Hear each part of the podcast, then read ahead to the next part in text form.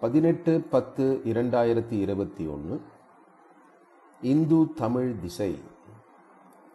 அ. நாராயணமூர்த்தி எழுதிய இந்திய விவசாயிகளின் வருமானம் ஏன் பரிதாபமாக உள்ளது? நடுப்பக்க கட்டுரை.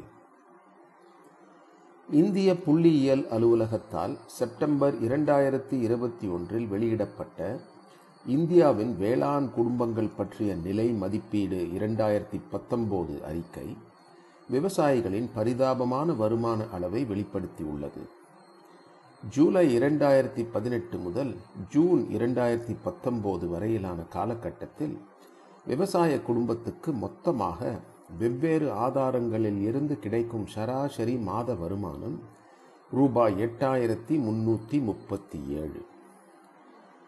இதன்படி பார்த்தால் விவசாய குடும்பங்களின் நாள் வருமானம் வெறும் ரூபாய் இருநூத்தி எழுபத்தி ஏழு மட்டுமே.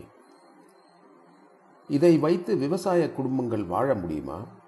விவசாயிகளின் வருமானம் ஏன் இவ்வளவு குறைவாக உள்ளது?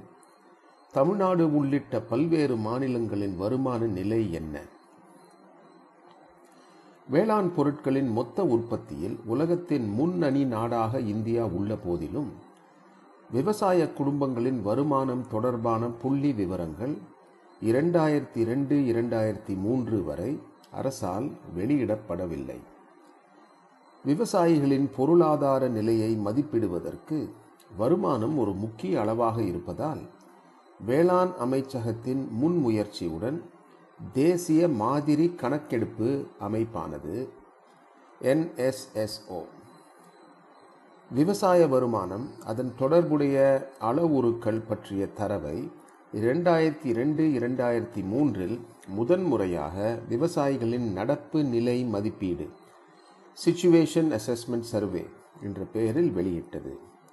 இதன் தொடர்ச்சியாக விவசாயிகளின் நடப்பு நிலை மதிப்பீடு இரண்டாயிரத்தி பன்னெண்டு பதிமூணுக்கும் தற்போது இரண்டாயிரத்தி பதினெட்டு பத்தொம்போதுக்கும் வெளியிடப்பட்டுள்ளது. இந்திய விவசாயிகளின் வருமானம் தொடர்ந்து அதிகரித்து வந்த போதிலும் அதன் வளர்ச்சியில் தற்போது பின்னடைவு ஏற்பட்டுள்ளது. இந்திய அளவில் அனைத்து மூலங்களில் இருந்தும் ஒரு விவசாய குடும்பத்துக்கு கிடைக்கும் சராசரி ஆண்டு வருமானம் தற்போதைய விலையில் இரண்டாயிரத்தி ரெண்டு இரண்டாயிரத்தி மூன்றில் ரூபாய் இருபத்தி ஐந்தாயிரத்தி முன்னூற்றி எண்பதிலிருந்து ரெண்டாயிரத்தி பன்னிரெண்டு பதிமூனில் ரூபாய் எழுபத்தி ஏழாயிரத்தி நூற்றி பன்னிரெண்டாகவும் ரெண்டாயிரத்தி பதினெட்டு பத்தொம்போதில் ரூபாய் ஒரு லட்சத்தி இருபத்தி ரெண்டாயிரத்தி அறுநூற்றி பதினாறாகவும் அதிகரித்துள்ளது. ஆனால் இரண்டாயிரத்தி இரண்டு இரண்டாயிரத்தி மூன்றுக்கும் ரெண்டாயிரத்தி பன்னிரெண்டு ரெண்டாயிரத்தி பதிமூணுக்கும் இடையில் மொத்த வருமானத்தின் சராசரி ஆண்டு அதிகரிப்பு இருபது புள்ளி முப்பத்தி எட்டு சதவிகிதமாக இருந்தது. இது இரண்டாயிரத்தி பன்னிரெண்டு பதிமூணுக்கும் இரண்டாயிரத்தி பதினெட்டு பத்தொம்போதுக்கும் இடையில் பதினோரு புள்ளி தொண்ணூறு சதவீதமாக வீழ்ச்சியடைந்துள்ளது. விவசாய குடும்பங்களுக்கு கிடைக்கும் பல்வேறு வருமான ஆதாரங்களில் கூலி பயிர் சாகுபடி கால்நடை தொழில் விவசாயம் அல்லாத வணிகம். பயிர் சாகுபடியின் மூலம் பெறப்பட்ட வருமானத்தின் வளர்ச்சி இரண்டாயிரத்தி பன்னிரெண்டு பதிமூணுக்கும் ரெண்டாயிரத்தி பதினெட்டு பத்தொம்போதுக்கும் இடையில் கடுமையாக குறைந்துள்ளது. உதாரணமாக பயிர் சாகுபடி மூலம் கிடைக்கும் வருமானத்தின் சராசரி வருடாந்திர அதிகரிப்பு ரெண்டாயிரத்தி பன்னிரெண்டு பதிமூணுக்கும் ரெண்டாயிரத்தி பதினெட்டு பத்தொம்போதுக்கும் இடையில் வெறும் நாலு புள்ளி ஆறு ஐந்து சதவிகிதம் மட்டுமே. அதே நேரத்தில் முந்தைய காலகட்டமான ரெண்டாயிரத்தி ரெண்டு ரெண்டாயிரத்தி மூன்றுக்கும் ரெண்டாயிரத்தி பன்னிரெண்டு ரெண்டாயிரத்தி பதிமூணுக்கும் இடையில் இதன் வளர்ச்சி இருபத்தி ஒன்று புள்ளி எண்பது சதவிகிதம். ஆகவே விவசாய குடும்பங்கள் எங்கிருந்து வருமானம் பெறுகின்றன என்ற கேள்வி எழலாம். விவசாயிகளின் வருமானம் பெரும்பாலும் கூலி மற்றும் கால்நடை வளர்ப்பு தொழில்களில் கிடைப்பதாக புள்ளி விவரங்கள் கூறுகின்றன. ரெண்டாயிரத்தி பன்னிரெண்டு பதிமூணுக்கும் ரெண்டாயிரத்தி பதினெட்டு பத்தொம்போதுக்கும் இடைப்பட்ட ஆண்டுகளில் சராசரியாக பத்தொம்போது புள்ளி இருபத்தி நான்கு சதவிகிதம் மற்றும் இருபத்தி ஒன்று புள்ளி நான்கு ஏழு சதவிகிதம் இவ்விரு ஆதாரங்களில் வருமானம் முறையே உயர்ந்துள்ளது. ஒருவேளை இவ்விரு ஆதாரங்களில் வளர்ச்சி ஏற்படாமல் இருந்திருந்தால் விவசாய குடும்பங்களின் வருடாந்திர வருமானம் அதன் முந்தைய காலத்தை விட ரெண்டாயிரத்தி பதினெட்டு பத்தொம்போதில் கணிசமாக குறைந்திருக்கும்.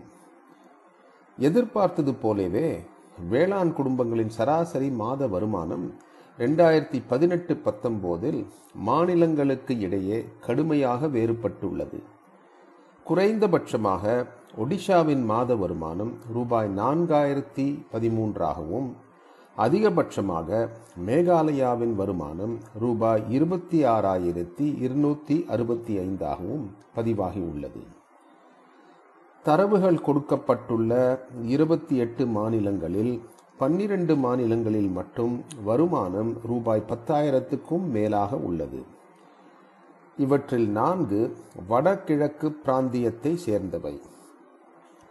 மீதமுள்ள பதினாறு மாநிலங்களின் வருமானம் ரூபாய் நான்காயிரத்தி பதிமூனிலிருந்து ரூபாய் ஒன்பதாயிரத்தி தொள்ளாயிரத்தி தொண்ணூற்றி ஐந்தாக உள்ளது. விவசாயத்தை பெரிதும் சார்ந்துள்ள பீகார் ஜார்க்கண்ட் மத்திய பிரதேசம் ஒடிஷா தெலங்கானா உத்தரப்பிரதேசம் மேற்கு வங்கம் உள்ளிட்ட ஏழு மாநிலங்களின் மாத வருமானம் தேசிய சராசரியை விட மிகவும் குறைவாக உள்ளது. ரூபாய் பத்தாயிரத்தி நானூற்றி நாற்பத்தி எட்டு மாத வருமானத்துடன் தமிழ்நாடு மாநிலங்களின் தர வரிசையில் பத்தாவது இடத்தில் உள்ளது.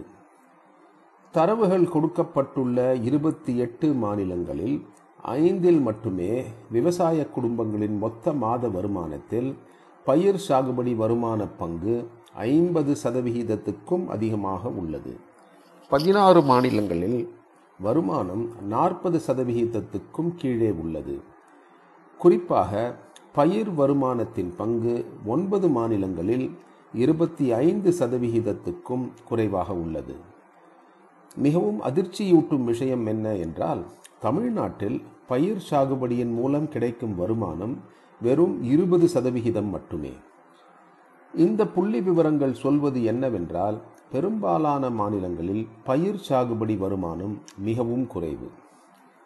இப்படிப்பட்ட மிகவும் குறைவான பயிர் சாகுபடி வருவாயுடன் இந்திய அரசின் இலக்கான இரண்டாயிரத்தி இருபத்தி ரெண்டு இருபத்தி மூணுக்குள் விவசாயிகளின் வருமானத்தை இரட்டிப்பாக்குவது மிகவும் கடினம்.